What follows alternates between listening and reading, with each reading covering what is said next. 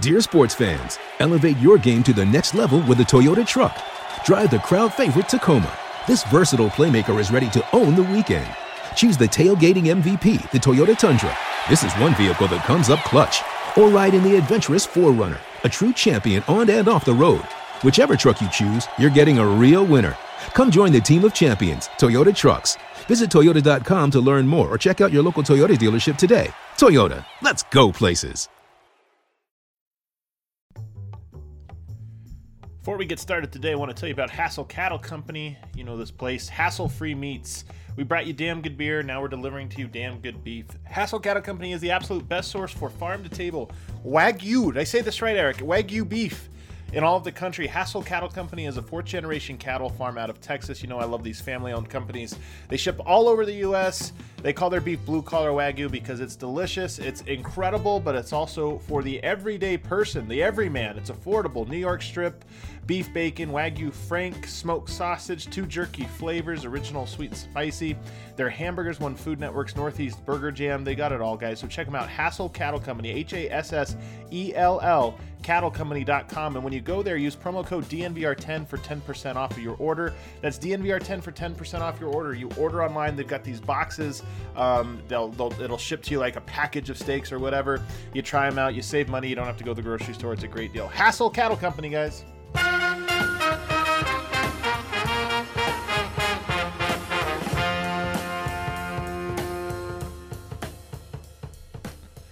What is up, everybody, and welcome into the DNVR Nuggets podcast, Tuesday edition, Notebook edition. I'm your host, Adam Mares, flying solo today. The rest of us, the rest of the DNVR crew, will be back tomorrow, hopefully in the Winners Lounge. Post game show for the Denver Nuggets as they take on the Brooklyn Nets. But today's show, the first two segments I want to spend talking, going through the notebook, the details of uh, Sunday's game, a win over the Knicks, what I thought was the best win and the most encouraging win. And I got to be honest, as I went through it a second time, I actually thought there was more encouraging th- things that came out of it than what I thought live. You know, sometimes you get a win, especially a team like the Knicks, who aren't even though they've gotten off to a hot start, I don't think that they're a great team. And sometimes when you go back into the film and into the footage and you watch, you think, okay, well, all right, that was just a bad team they were playing against. What I actually saw the second time through was a Nuggets team that I think looks a lot closer to what they are going to be for the next couple of weeks and hopefully for the rest of the season than um, you know a team that maybe just got lucky or going up against a bad team or what have you. So to me, it looked like a team that had real signs of progress and real signs of um, you know reasons for you to get excited about in the final segment, I am going to take a look at some of the numbers, statistical numbers now as we're 10 games through, some trends with the Nuggets, and just kind of talk about what I think they mean. But let's dive right in. If you're new to the show, notebook episodes, I always just go in chronological order of my notes. And of course, if you want the companion piece to this podcast, become a DNVR member, and you could check out the list where I have video examples of a lot of things I'm talking about in here. That's already up, by the way. I put that one up Sunday, or actually uh, Monday morning. As always, today's episode of the show is brought to you by DraftKings Sportsbook. You can download the top rated DraftKings Sportsbook app now and use promo code DNVR when you do. So, the first one Jokic, when he goes up against a big like Mitchell Robinson, like Rudy Gobert, and I suspect like Jarrett Allen and tomorrow night against the Brooklyn Nets, it, uh, DeAndre Jordan as well, bigs that like to hang out in the paint and rim protect Jokic often will shoot threes early in those games as a sort of like, hey, let's set the table. If you knock down one or two of those early in the first quarter, you know, it changes the way that the defense guards you a little bit. And Jokic this season shooting over 40% from the three point line. So he's already, you know, starting to hit. Of course, in the playoffs, he always, uh, two years in a row now, he's been 40% or better. So he has the reputation of it. But if you're going up against Jokic, especially with this Denver Nuggets team, and you feel like you have to pick your poison because Jokic is getting pretty much whatever he wants, the poison you're going to pick nine times out of 10 is three point shot. At least in the first quarter, you're going to say, well, let's see if he hits him. And Jokic, I think, in these games knows that, and so he comes out gunning, and he took a three early, um, knocked it down, and I, I, just think that those are the types of things that those are little little games within a game that Jokic um, sort of understands and sets the table for. Millsap is not getting calls on his drives right now. And I think one of the reasons for that is it, it actually is uh, provides an opportunity to talk about Nikola Jokic. I think that Millsap is not getting the free throw calls uh, because he's just too slow.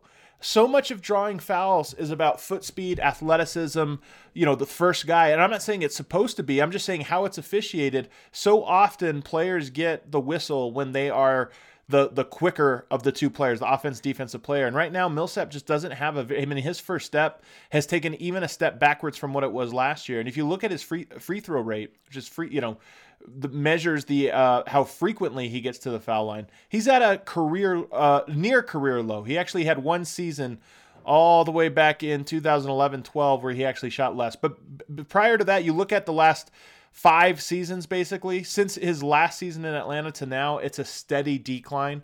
Um, and this year basically matched with last year, but um, just a little bit lower. So I to me it, it's it matches the eye test in that I don't think that Denver can count on him. In fact, they they haven't for the last year and a half really gone to him in isolation or post up a whole lot. They still give those token possessions, and I'm curious to see us as the years go if as the year goes on if they reduce that even further and just never call his name for one-on-one scoring other than maybe when there's a mismatch. But right now there's been a couple times, especially early in games, where they'll be like, "Hey, we're calling the Millsap action now. Let's get him on the low block or on the elbow and have him attack his man one-on-one." If he's going up against the guy like the opposite power forward, I just don't. I, I no longer think that's a great mismatch. That's not to say Paul Millsap doesn't have a lot of value. It's just that Denver, first of all, Denver is scoring the basketball, especially that starting lineup. They're scoring at such an efficient rate. I just don't know you. You don't even need to worry about his offense, and I think he understands that. So probably going to start to feed him less and less even as time goes on. The Nuggets went zone in this one. Of course, everybody, uh, you know, that was one of the big talking points. We talked about it on yesterday's show. So I'm curious to find out and I think the only way we find out is through time. I'm curious if the Nuggets went zone because the Knicks can't shoot and they're young and they didn't have any vets on the court, and Denver had their starting lineup, which is, you know, basically all vets now. It's funny. I don't know if you think of the Denver Nuggets starting lineup as a veteran lineup. Millsap, of course, Will Barton, he's been in this league a while. Gary Harris, just as long as, as Barton then you just get to Jokic and Murray, and it's like I don't know that most people would consider them quote unquote vets, but they are. They have more playoff experience than you know eighty percent of the league. They've started for several years in a row, so to me they're vets. And so you have an experienced veteran team against an inexperienced, relatively young team with no shooters. Absolutely perfect combo to try out the zone.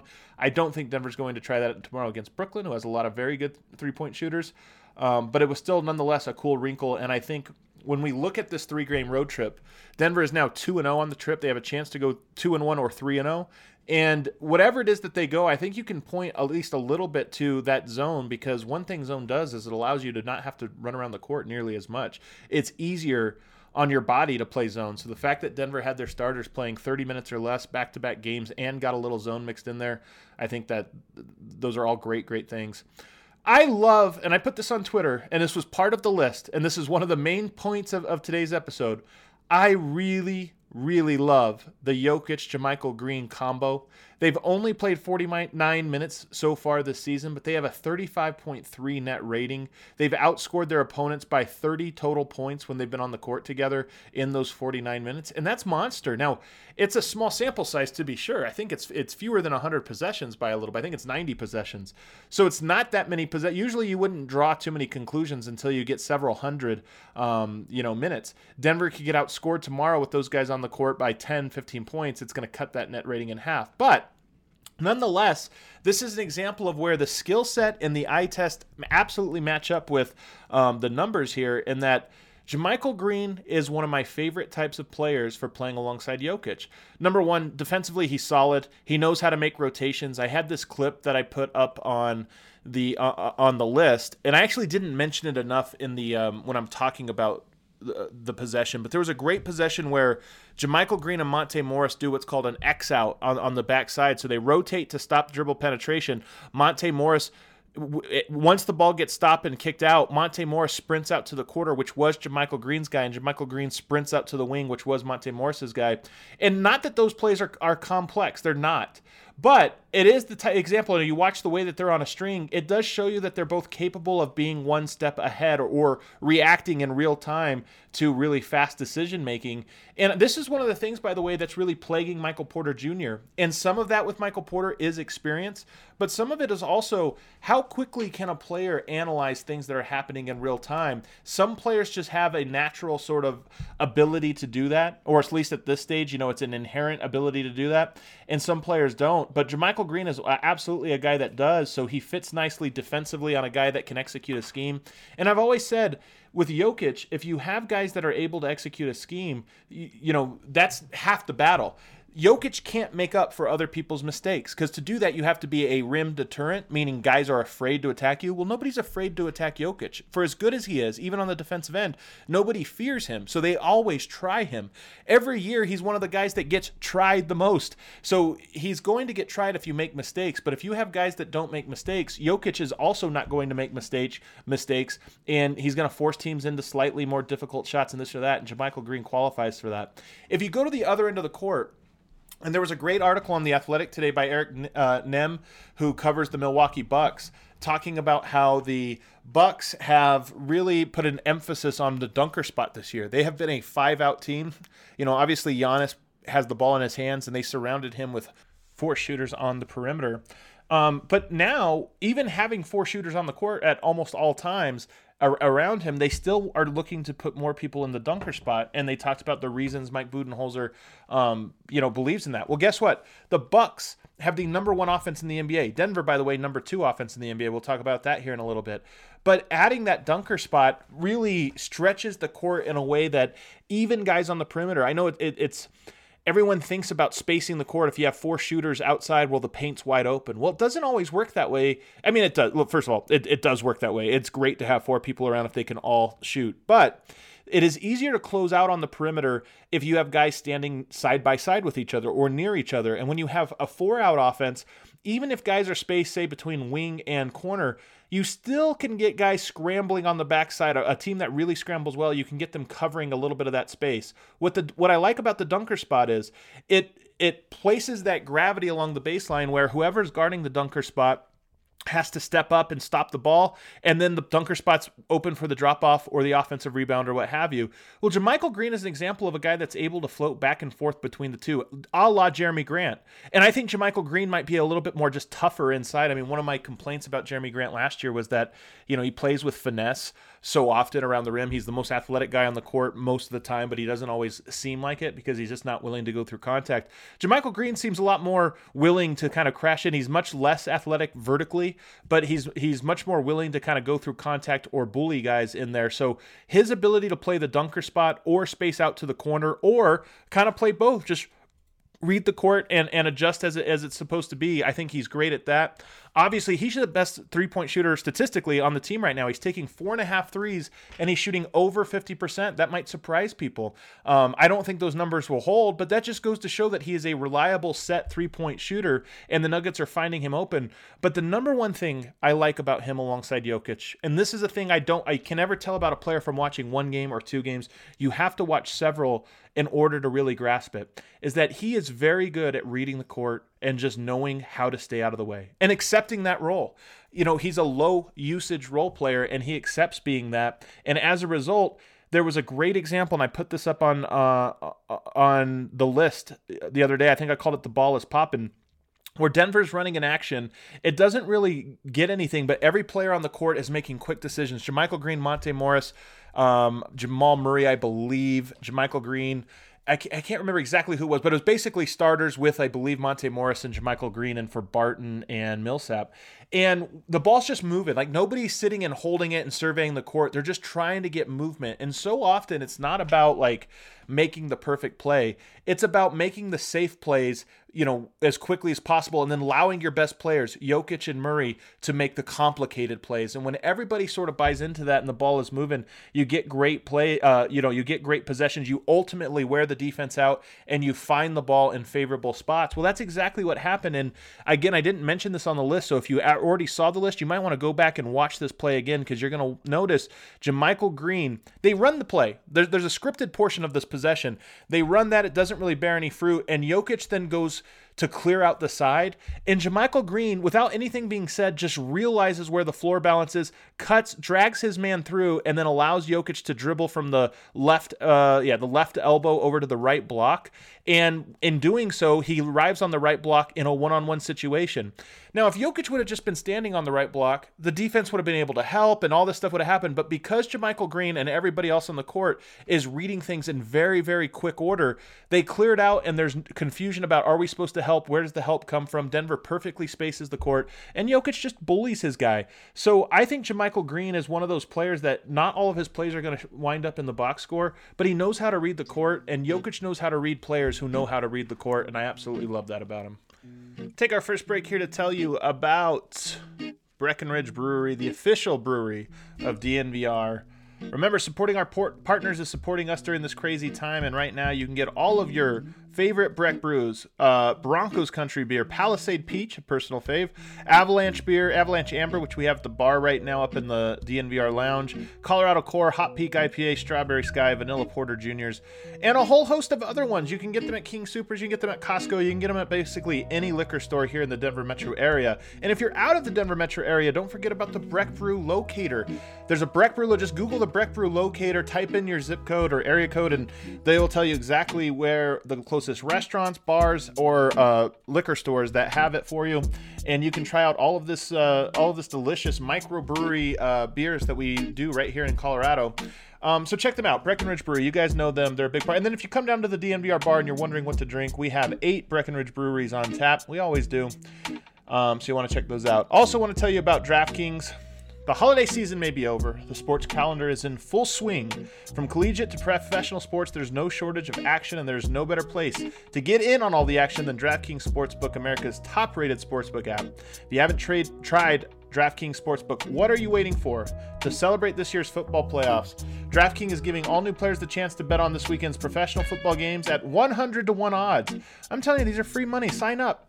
Sign your girlfriend up, sign your mom up, use the promo code DNVR, sign everybody you know up and get take advantage of these 100 to 1 odds because those odds, I'm telling you, I, I don't want to say you can't lose, but you almost can't lose at 100 to 1 odds. DraftKings is safe, secure, and reliable, making it easy for you to deposit and withdraw your money at your convenience.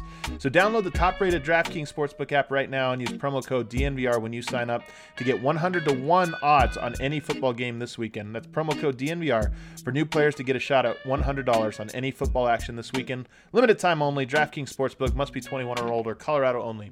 Restrictions apply. See DraftKings.com slash sportsbook for details. Gambling problem? Call 1 800 522 4700. Almost perfect timing on that read of my favorite part, the weepy guitar part, right there at the end. Um, Gary Harris is showing more patience off of the dribble. So, among the thing, like everybody's got to notice the three point shooting, and of course, that's the most important. They need him to knock down his wide open threes, and thus far this season, he has not been able to. But over the last six, seven quarters, he has started to knock down threes. I think so much of this with him is about confidence, so much about his shot because his form looks good. You know, for a while there, he had a bit of a hitch in his shot. It looks like, uh, and I always put that on his body not being 100%. He's getting good lift. His shot looks smooth. He's balanced. All of those things are good, but he's just always off to start this year. But, you know, seeing, having two games where the ball goes through the net, you know, you hope that that is the start of something for him. I think every person in Nuggets Nation is skeptical of Gary Harris and gun shy about saying, oh, you know, he's back or he's going to be somewhat reliable. Can he be 35% three point shooter? That'd be great. 37, oh my gosh, we're cooking with gas. 40%, okay, let's start talking. Let's start planning the parade. Um, but you know, I think everybody's a little gun shy to say any of those things because of how bad he's been this season and really over the last couple from three. But you know, looking healthy, his shot looking physically looking as good as it has, those things give me a little bit of hope. And then, you know, just the, the whole confidence thing. If he can string together a couple more of these games, I do feel like you, you start to throw out. As with so many things with the Denver Nuggets this season, if you can just get a little bit of momentum, you can throw out that ugly start and just say, ah, you know, that was the uh, variable. That was that was the thing that was, um, you know, not to be trusted. The Nuggets are back to being who we thought they were. But he's showing that patience off the dribble, which is not a you know, it's not like sort of a random thing. The the fact that he's he, there was a couple plays in this one where if you, if you don't know, Gary Harris is so much go better going right he's just a right-handed player. He's better at jumping off his left leg. He's better at palming the ball in his right hand. Like everything about going right is better for him than going left. He gets almost no explosion going left. And there was a couple plays where he would get a DHO or a pick and roll with Jokic going left, stop, kind of back himself out, and then turn back to his right and, and um, flip the screen and then use it again and then score off of the right. And those are things with Gary that to me, those are as encouraging as the shot because so often with Gary, he would speed himself up, which would result in floaters or no hope layups. You know, we remember some of the layups this season where he didn't even hit the rim, it hit the backboard or whatever. Those are him getting sped up and not being comfortable with the ball in his hand. Well, the fact that he had some of those plays where he would attack, get himself into a tight spot, and then just patiently dribble himself out of it and then re-attack, to me, those are encouraging because he has he's had a couple of them over the last two games. The second unit, obviously a huge story here. They were just in attack mode um, right from the get go, and it was fun to watch because they were getting stops in transition and then tur- or, in, or getting stops on the defensive end and then turning those into transition baskets. And I looked at the, um, you know, I looked on NBA.com. Not many of these were counted as transition, but they were. They were secondary transition, meaning they might have taken 10 seconds to score, but they were the advantage was created early in transition off of those stops. And this is if, if you uh, you know coming into the season when we talked about what makes that lineup the secondary line. If you're going to play three point guards and then JaMychal Green and Isaiah Hartenstein, what makes that lineup work? The number one thing you would say is it's three point guards. That's three high IQ ball handling pick and roll players, and three people can bring it up the court. Well, I put examples up on the list of Monte Morris getting the ball on the outlet and bringing the ball up court, Campazzo sprints, Dozier sprints. I put an example of Dozier getting the ball, Monte Morris sprints. So you have three different guys that can take the ball, and whoever gets the ball, the other guys are just running and filling uh, into the corners, and it worked really well. I mean, Isaiah Hartenstein has a lot of positive traits to him. One of those traits is he's a very good rim runner. He puts so much effort uh, into when he's on the court. And a lot of that is in getting deep position to post up, or he's also very heady about sprinting the court and hunting. And this is a skill for bigs, by the way, hunting that drag screen now, some of this is orchestrated. Denver will run double drag screens. You know, they'll like they'll have it either called out or they'll just kind of know we're always looking to do this in transition. But sometimes, and there was one example, and this is, up on the list. There was one example of Hartenstein just hunting, like he sprints the court, realizes he's not going to get a deep post up, like a transition post up or, or fast break or anything. So he stops about the free throw line and then becomes a headhunter for the ball handler to set that high screen and then exit early. And he does such a good job of that. So having three ball handlers and having having a guy like Hartenstein that really helps. And then, of course, JaMychal Green fits so seamlessly there because if you have one guy that's sprinting the court and dragging everybody into the paint on, you know, delay screens and pick and rolls, then you have another guy that's stretching the court through that um, trail trailing uh, above the break shooter. And JaMychal Green so far this season, that's where he's been most deadly is right there from above the break. So it, those pieces, when when it's working, the the synergy between the three guards is working. Uh, the synergy is really really nice. The defensive end also there was a couple possessions in that game. I, I think Michael Malone has to be glowing from the defensive effort that he saw from the Nuggets in this game. And that was another thing that didn't that didn't stick out to me necessarily watching live, but when I went back and and, and rewatched both the first unit and the second unit, and a lot of the key role players. I mean, Will Barton, uh, you know, obviously uh, JaMychal Green, Monte Morris, Facundo Campazzo, who we're going to talk about in a second, defense incredible. You have so many guys that are just so locked in on that end of the court, and it shined. You could tell Denver had a sense of urgency in this game to get back to 500, and um, that second unit is a unit that I think can really, in short order, get to be one of those units that is always sort of dialed in. So really like what I saw from that group. And Jamal Murray, I also have a note in here. His defensive effort has been very noticeable. Um, he hasn't been great offensively, and he hasn't been very aggressive offensively. But he, especially on rewatch, he's doing a lot of. He's almost playing like a role player right now, which is to say, he's not being overly aggressive. Um, but he is just doing all the right things, and he seems to not mind. It's so funny with Murray because as much as there are moments when Denver is going to need him to be more than what he has been, he is, to his credit, seem, seems content to do all the dirty work and all the hard stuff right now and play as if he were a role player. And that's great. You don't want a guy that's just taking time off, but, you know, James Harden sometimes, he doesn't disappear often, but sometimes James Harden just kind of stands there and it's like, okay, well, I'm not. I'm, I'm a star, so I'm going to save energy. Murray's not saving energy. He's using it, just not using it on star stuff. And, you know, maybe there's something to that. Maybe he just doesn't have his legs, and this is his way to kind of get to the point where he will have his legs. But um, I actually tip my hat to him for it. Um, gamble, gambling for that sneak up steal on Nikola Jokic is absolute death, and I think it's funny every time teams do this. It's the ultimate Hail Mary because one out of every 10, 15 times, a guard will sneak up on Jokic at the elbows or in the post and poke the ball away. Maybe one out of 10 times. But nine out of 10 times, Jokic will see them at the last second or see them early or see them the entire time but play possum with them, wait for them to come in, and then hit whoever is wide open on the backside because his guy just snuck all the way over. So it's the ultimate, like, it's the ultimate um, high risk play if you're going up against Jokic. And it's just one of those things that's funny. There was one of these in that game that um, really cracked me up. Um, the team. I, I, have mentioned this a little bit in passing, but I want to use the George Karl word, which is connection. The team has had such great connection over these last six quarters, but especially in this game. Both units, everybody just playing for each other. And this is noteworthy for a couple reasons because one of the stories of the Nuggets right now is that Michael Porter, the big biggest piece, you know, missing piece slash variable piece for the Nuggets, isn't there, and he's being replaced by ro- most mostly role players. And the the downside of that is those aren't guys that can shoot Denver into a game. They're not guys that can elevate the ceiling too high. But they are guys that really fit in to help get the ball popping. And that game last night was one of the better just team wins. And uh, uh, games where the whole team seemed to be on the same wavelength on the same uh, on both ends of the court. And it's noteworthy because they haven't been playing together for that long to have the level of chemistry that they played at uh, in that game. Jokic's quick outlet passes. Um, after made field goals are incredibly valuable. These are basically fast breaks off of makes, and they're like one man fast breaks. Jokic just gets it out, throws it the length of the court. He had a great one at the end of one of the quarters. It was maybe that maybe it was the I can't remember if the first quarter, second quarter, but third quarter maybe. He had a great one of those, but he just has a lot of those and I think one of the things that a Michael Porter can really improve on, and JaMychal Green, Isaiah Hartenstein, should he ever share the court with Jokic, is you see the ball go through the net and you see Jokic, the deep guy, back sprint. Because even if Jokic throws it to you, but you are not open, or but you are not going to be able to score, it forces everybody else to sprint back. And I should have put this one on the list because it's interesting, but he had a full court pass to Murray, who catches it basically on the left wing. All five Knicks guys sprint the end of the court, run back, and Jokic just kind of jogs back. And it was one of those things where it's like, I just made all of you sprint while we all get to jog. Like a tiny little advantage, but an advantage nonetheless. And Jokic is just so good at those.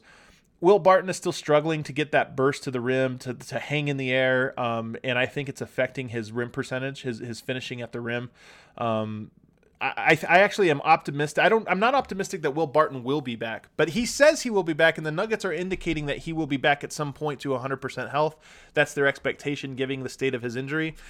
I'm less optimistic, but should he, should that be true, I actually think Will Barton's going to be really good like he was last year because he's doing a lot of the good things off of cuts and, and slashes and drives. He just can't get up. And like he's all of his finishes have to be like really tough finishes because he's not getting around guys or over guys or hanging in the air long enough to like finish and um, I think that's a big reason of why he's been mostly ineffective offensively so far this year. Although it, has, it should be mentioned, I thought Will Barton was really good last two games. Good in two different ways. One, defensively, and two, with more or less staying it within his role. He still is always going to take one or two shots I don't like, and I think our audience really doesn't like. They bother me maybe a little bit less than most people. It's when he takes five, four, five, six of those that really kill you. But when he takes one or two, I don't mind it so much. And I think that he's mostly done that over the last few games where it's like, okay, he's mostly playing within himself. And once those shots at the rim, if they should if they start falling, I think people will will kind of lay off his case a little bit. Murray, I mentioned earlier how he's been a little bit weird. He's playing like a role player. He's really hesitating on open jumpers and really just scoring in general, but especially open jumpers. He, and the numbers back this out. So the first five games of the season, he's averaging 17 field goal attempts per game. Over the last four, that number's down to just 11. So just 11 field goal attempts, not just threes, field goal attempts over the last. That's six fewer, and it's it's loud. It's noticeable because he has so many scoring opportunities that you're like Murray, why don't you go there or why don't you shoot? And for whatever reason, he just isn't feeling it. Um, Jokic is no, getting better at knowing when the team needs to be settled down.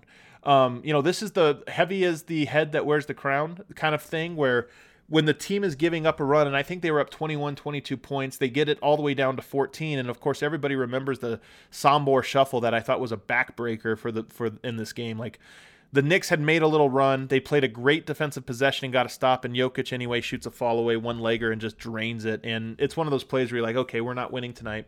But he actually had another one earlier where Denver needed, you know, I think either they called a timeout or it was very clear that this was like, okay, if you don't score here, we're going to have to call a timeout because the Knicks are on a run.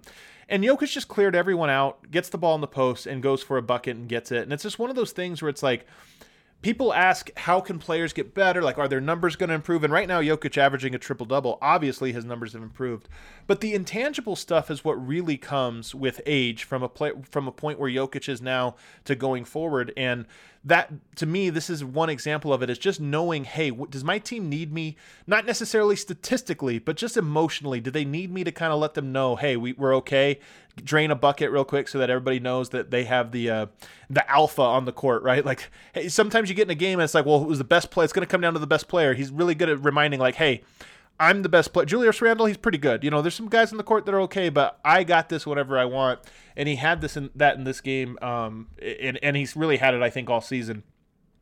Um, they also ran an ATO, so another moment. There's a couple moments where the Knicks made runs in that third quarter, and Denver kept responding to them. Two of them were Jokic, but one of them that I thought was so interesting, they ran this out of a timeout, and I don't know how much of this is scripted and how much of this was just Jokic improvising, like where the ball was going to go, but if you go back and watch it, I highly recommend you can if you look online and you look at the um um like Jokic's plays, like all of his assists and everything, you'll see you'll notice this one. It's in the third quarter.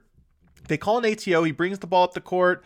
They, they run a little action that gets him ultimately um, cutting towards the basket on the right side and he drives and kicks it right to a wide open Gary Harris, almost as if he knew exactly where the rotations were going to come. And Gary Harris catches it wide open in the corner and drains it. And again, it was a big shot. It wasn't a it wasn't a massive like if they don't make this they're going to lose shot, but it was one of those where if you miss it, okay, the Knicks might be able to cut this now down to 12 points, and you're just getting closer and closer. If you make it, it goes up to 17 points, and it's like, oh my God, now it's out of reach. So it was a little inflection point. And I felt like, and Jokic has referenced this before, you can kill you can win two small victories in these moments. One, you can get the score to go up, and two, when you have a role player, especially one that's been struggling, who makes the play that helps boost the team, it's like extra confident. It almost counts as a double confidence booster. And Jokic, you see him, he throws it to Gary. Gary's wide open, drains it, and you see this look on Jokic's face of like perfect, like bingo. That's that like like Yahtzee. I just got everything I wanted out of that possession. Not only do we go up 17, but now Gary's going, and it's one of those things, man. I'm telling you, I, maybe I'm reading into it. You be the judge. You can go back and look at it and hit me up on Twitter and tell me no, I saw it. He gives this little head nod like, boom, that's exactly what I wanted. So it, it was kind of a cool little moment. Um, Denver's de- defensive connectedness, I talk about this, but it's just been really good. Rotations, everybody kind of being on a string. Um, really just night and day from what they had been the last couple games. Um, let's see. Uh, the ball was popping. JaMychal Green, I mentioned him shooting 51% from three. Green, so I talked about JaMychal Green and Jokic's du- two man duo. But JaMychal Green and Isaiah Hartenstein in 28 minutes actually have an even better net rating, 41.8 net rating. So here's what I love about JaMychal Green. He's sort of early in the season already been sort of the glue that tied both the bench together and a great fit along Jokic. And if you think back to Jerami Grant last year, Jerami Grant in the playoffs, that's when his value really started to take off. And in some regards, also in the month of January, when Denver was missing so many guys, like he filled in and fit, and his numbers alongside Jokic and Michael Porter in the front court were fantastic. But early on, uh, Jerami Grant's numbers uh, they were actually really bad, and he didn't necessarily look bad. But you'd look at the net ratings, and you'd be like, "Man, Grant and Jokic don't really statistically they're getting murdered." Well, it's the opposite with JaMychal Green so far, and I think he's less versatile. We've talked about all those things, and maybe in the playoffs that'll come back to bite him. But at least early on, he's worked with Hartenstein, he's worked with Jokic, and I think that's a really encouraging thing the whole second unit just as a whole is starting to look more and more like a unit.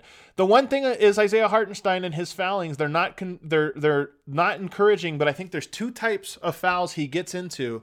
Um, and i think they're correctable correctable but they're both sort of they're, they're mental in a way of like you have to accept what is happening and stay aggressive while reducing a, an aspect of your game. And one of those is he play, tries to play hero a little too much on like block shots and rotations, and he just bumps guys sometimes because it's almost like he's like juiced up on coffee or something, and he like rotates a little too hard and bumps the guy.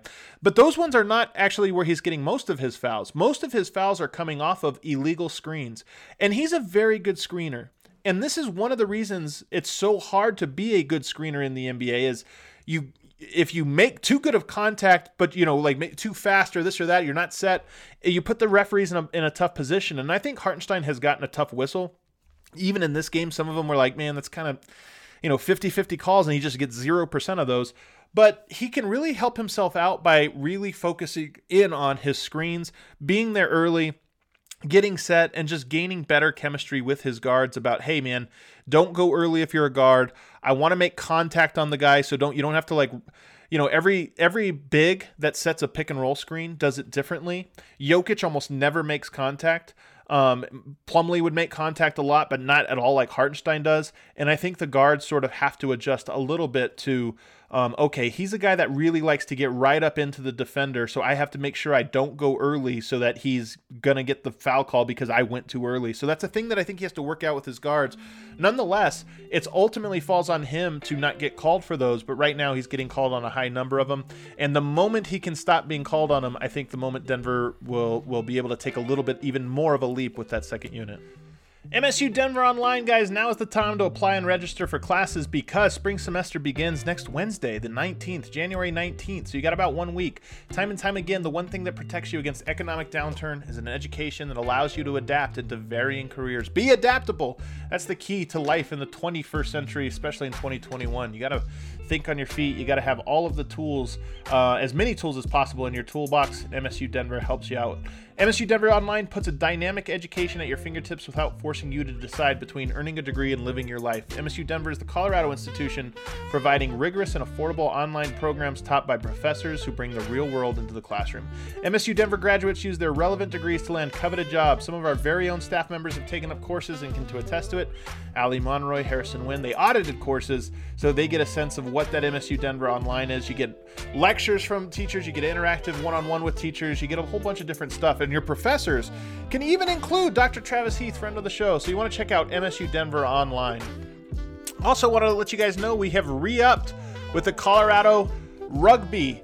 Uh, Rugby Town USA. Glendale, Colorado is now Rugby Town USA. We've got Infinity Park, which I believe is the largest rugby stadium w- uh, west of the Mississippi, um, is recently designated Rugby Town National Training Center. So you don't know this. Colorado is a rugby capital of the U.S.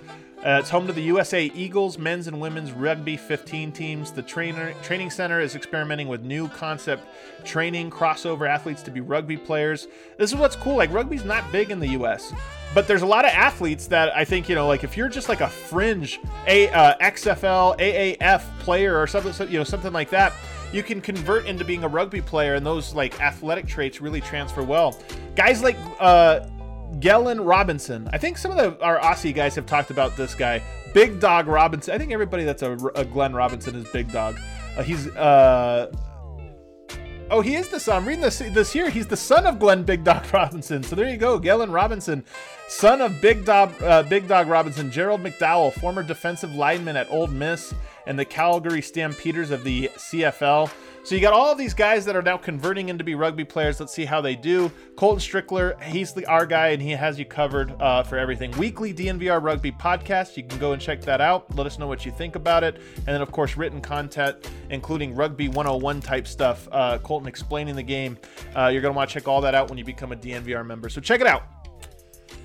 All right, final segment here in the DNVR Nuggets podcast. Want to look at some of the numbers here, and a lot of these numbers, most of them, are going to be coming from cleaningtheglass.com, which I think is a fantastic website to subscribe to if you're really into the numbers of basketball really that's the number one reason. I actually don't read their articles or anything like that too often but they do have some great uh, the guy who created it used to work in the front office for the philadelphia 76ers uh, among a few other places and he's just a really good like advanced stats guy. So he keeps a great sort of ledger of stats so you can subscribe there or you can just kind of wait for me to update because i tweet these out somewhat regularly. And i put this one on the twitter timeline the other day.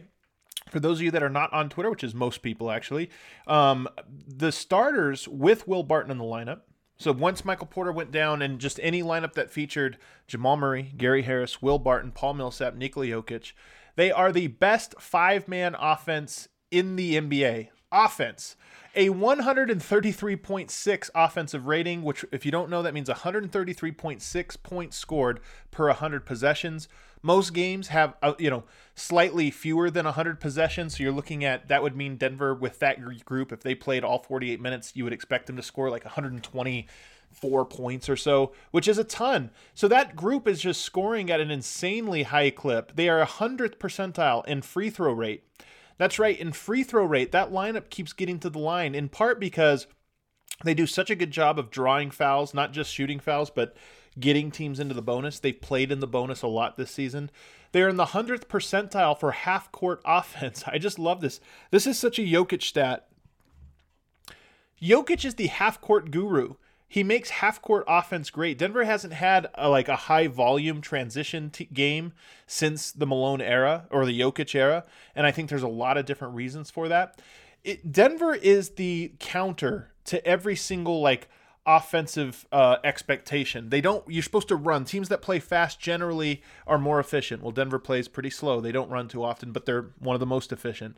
Um, you know, Denver is supposed to play through guards. Denver plays through their center. You're not supposed to post up. Denver posts up a lot. They do a lot of things that are sort of against the grain, and yet they are the one team because of Jokic and how different he is.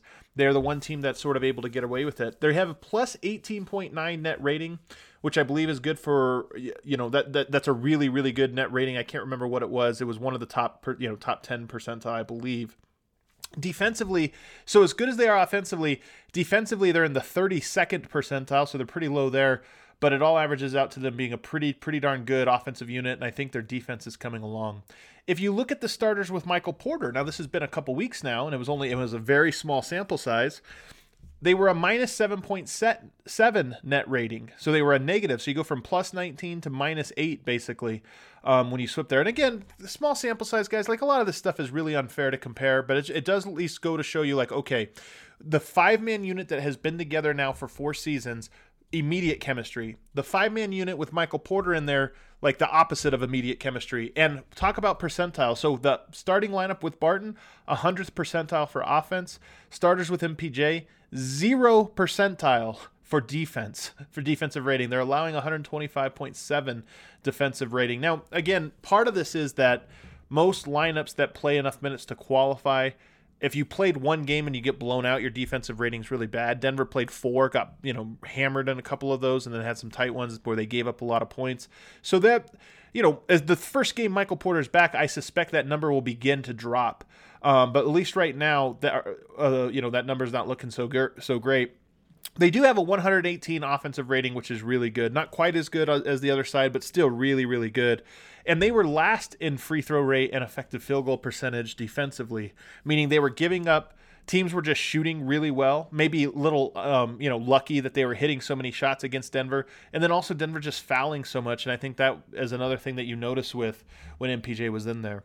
The bench unit that played this last game, that is Monte Morris, Facundo Campazzo, PJ Dozier, those three guards, and then JaMychal Green, Isaiah Hartenstein, they have a plus 43.4 net rating, which is insane, albeit only on 34 minutes. Way too small of a sample size to read too much into. Most of that coming in the last game when they just smacked the heck out of the Knicks. So, um, but it's nice to know that that has that that unit really has looked good in every game that you know when you look collectively at their 34 minutes, not just last game. Um, the Nuggets as a team, the second most frequent cutting team, meaning nine percent, roughly nine percent of their offense comes off of cuts. Now, and the, only one team, I think it was the Bucks, get more out of cuts from that. Now, why is this important? Denver has, for the last few years, been one of the top like ten teams, and in their better offensive seasons, you know, when Gallo and Faried, they they were top five. The number one team for most of this last half decade, decade has been the Golden State Warriors. The the Curry era Warriors were so good at getting points off of cuts. You think about the spacing, the shooting, this or that. What they were really good at was getting the ball popping. I think that there is a direct correlation between your how frequently, you know, what percentage of your offense comes off of cuts and how well you get the ball moving because it's hard to beat a team off of a cut when there's no ball movement. Sometimes guys fall asleep. You get a backdoor lob, whatever it is, you get that. But more often than not, what you get when you get cuts are when the ball's moving and defenses are forced to make multiple rotations and there's a breakdown. You get the cut, you get the bucket at the rim. So Denver right now, second most, and that tells you that the ball has been popping and that they have been able to score off of this ball movement. I think it's no surprise that Jokic is averaging right now double digit assists in large part because when you get the ball moving and you open up the painted area, you allow for a lot of those backdoor cuts. And Jokic, nobody better in the NBA at finding guys there. Um, so it's a good indicator of a hot, healthy offense. If we go into now some of the individual things, Michael Porter Jr., he is in the 100th percentile for effective field goal percentage. That's right, 100th percentile. This dude, I'm telling you, man, like there's so much dissonance between some of the positive numbers on here and some of the negative ones because the positive ones are just like so overwhelmingly positive. Once Denver, I mean, and if Denver is able to work him in, man, their offense can go to just such an insanely high level. It's, it's enough to just make you so excited for for the potential of it. Way more than perhaps nervous for you know whether or not they'll ever get there. Hundredth percentile for two point field goal percentage, including long twos. He's very good mid range three uh, mid range jump shooter. He's really he's just a good shooter from everywhere in the court. There's no distance. Yep, Michael Porter Jr. is not a good shooter or scorer from. He's, I mean, he's such a talented offensive player. JaMychal Green, 100th percentile for no, non-corner threes, 55%. So almost all he's shooting 51% on the year uh, from three. He's shooting 55% from non-corner. So from the corner, he's I, th- I, think he's actually one of four. These are all small numbers, of course, 10 games into the season, but I think he's one of four from the corners, and then 55% everywhere else. Just a scorching hot shooter from above the break right now, where he's getting all almost all of his looks. And the 98th percentile, as I mentioned overall. Nikola Jokic, 100. This is what's going to blow your mind. And I have a little bit of a hot take to it. The 100th percentile on non shooting fouls, drawing non shooting fouls, meaning drawing fouls that are not shooting fouls. Now, I think that he's the 38th percentile on shooting fouls. So a lot of people say, you know, Jokic never gets free throw. Look at this. He's a star. He had 25 points. He didn't get any free throws. Jokic has always been one of the best players in the NBA at drawing fouls. He just doesn't draw them in the shooting motion. And I brought up Millsap earlier in how he's not getting the calls. And I said it, I think, in large parts because he's not quick enough anymore. And whether or not he's getting fouled, same with Jokic, referees just tend to call the athletic players a little bit more because it's just easier. Like it's so much more noticeable when a guy's going full speed and you bump him. Like that that bump knocks them. You know the the balance or the, like the contact is so much louder. When a player's going slow and you're leaning on them or hand on them or this or that, you know they're inherently more balanced and this or that. And even though it affects the shot, it doesn't affect the body in the same way. And I think that's one of the main reasons Jokic doesn't draw shooting fouls. But here's my hot take. I think that Jokic does not get nearly enough calls when he's in the act of shooting but I think he gets too many calls when he's not in the act of shooting. Jokic is an elite I don't want to say flopper, embellisher of contact when it doesn't really matter. Now, are these fouls? Yes. But I think Jokic, in part, and this isn't even like, look, it works for him. This isn't a complaint. But I think Jokic uses up some of his good grace with the officials because he gets calls that are like, hey, this guy has his hand on me. I don't have the ball, but he's got his hand on me and I'm going to accentuate it. And like, oh, yeah, the ref says, oh, yeah, dude, get your hand off him. And so they, he uses up a lot of those good graces there and then doesn't get him on the other end. So a hundredth percentile, leading the NBA right now in foul draws, not shooting fouls. Kind of an interesting stat. And I think the same was true, by the way, last year, or if it wasn't 100th percentile, it was 90 and above. So this is the thing with Jokic. Nuggets are 19.9 points better when he's on the court than uh, per 100 possessions when he's on the court than when he's off. That's one of the, the 96th percentile, so one of the best marks. No surprise, he's an MVP candidate. The bench has not been good, and Jokic is just good, no matter who he's on the court with. I think the nearest next nearest one is Murray at like 12, so he's significantly higher than everybody else on the list in terms of on off. And then PJ Dozier the team has had sneaky good rebound rates when he's been on the court. I think that's something interesting. Same goes for defensive. Defensively, teams have not shot the ball very well when he was on the court. I don't think you can. Uh, again, anytime you look at team numbers for when an individual on off, you know they, they're there's going to be a lot of variance in there. But I do think there's something too. PJ Dozier is like a, a, Swiss Army knife defensively, and he he just makes such a big impact on so many different things, including rebounding, but also just including on rotations and forcing teams into slightly more difficult shots. So whatever issues or, or complaints you can have about him, and sometimes his ability to fit in offensively or maybe stand out too much uh, defensively, the the numbers really bear out that he's had an impact so far this season. So that's it. I hope you find that stuff interesting. It's just kind of a cool little statistical look at the Nuggets now, 10 games in. Um, and some of those numbers are really wild and, and kind of cool to see. But the Nuggets offense just off the charts. Jokic in his bag and a lot of good signs. And by the way, those offensive numbers, not necessarily shooting the ball that great. like from from from different spots around the three. I mean, JaMychal Green has been. Uh, but Monte Morris not shooting the ball that well. Jam- Jamal Murray, he's been like 38.5%, which is above his career average, but I think we all think he can shoot better.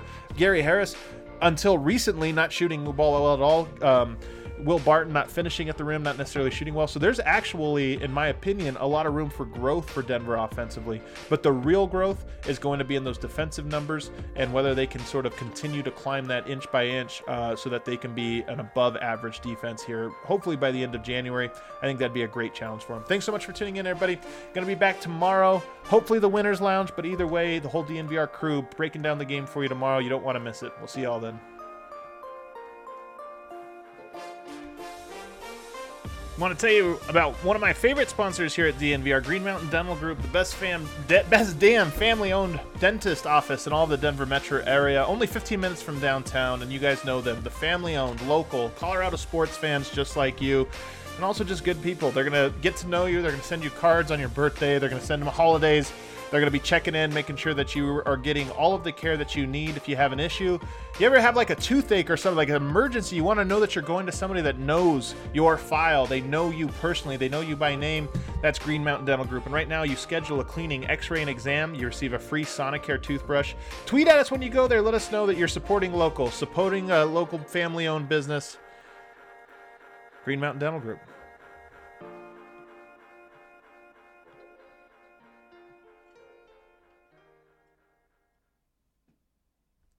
Dear sports fans, elevate your game to the next level with the Toyota truck. Drive the crowd favorite Tacoma. This versatile playmaker is ready to own the weekend. Choose the tailgating MVP, the Toyota Tundra.